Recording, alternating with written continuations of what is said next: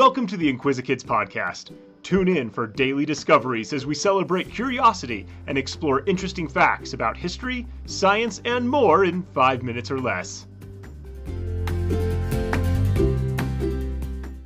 Hi, I'm Luke, and welcome to the Inquisikids podcast. Do you remember what you were doing when you were four years old? Maybe you were learning to write your name or count to ten. Today, we will learn about someone who became the king of a country when he was just four years old. King Louis XIV was born on September 5th, 1638. His father was King Louis XIII of France. When Louis XIII was just 41 years old, he died. His son Louis was only four years, eight months old, and tradition said that, as the oldest child, he would now be king.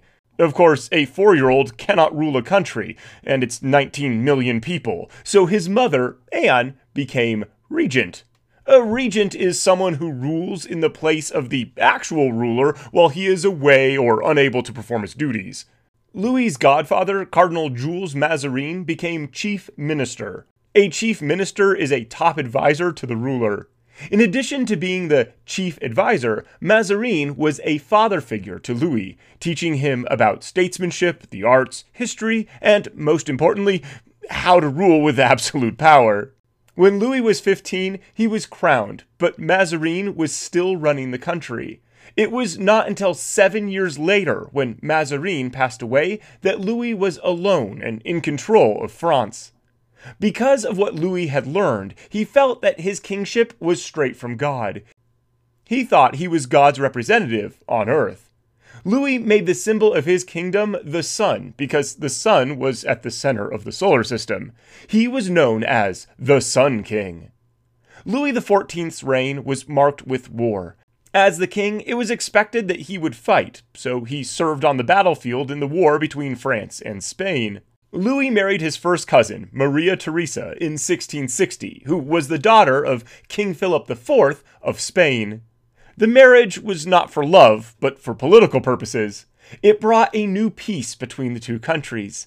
They had six children together, but only one son lived past the age of five. One thing that Louis XIV is well known for is the Palace of Versailles. When Louis became king, Versailles was just a royal hunting lodge about 12 miles outside the capital city of Paris. At the end of the French Civil War that lasted for five years, Louis fled Paris to Versailles. In 1661, he began transforming the current lodge into one of the most opulent palaces in history. 30,000 men worked on the palace at a huge cost to the royal treasury.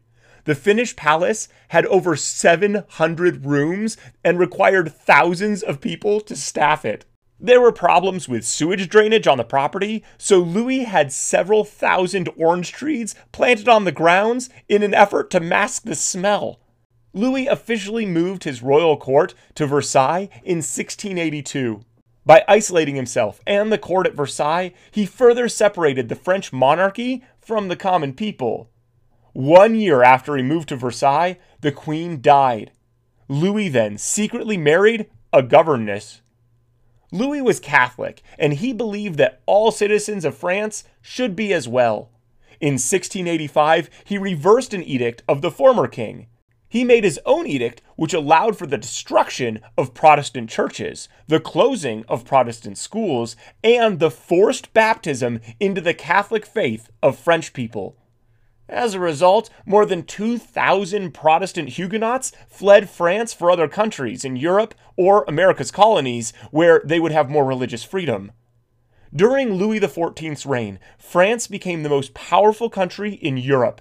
He was able to extend the borders, and his navy was as powerful as England's and Holland's. He was a supporter of the arts, which flourished in his lifetime. His desire was for France to be great, even at the expense of the French people. He even had a state in America, Louisiana, named after him.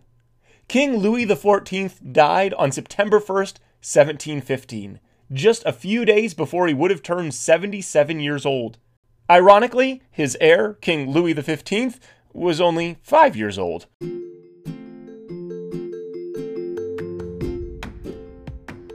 Thanks for tuning in to the Inquisikids podcast.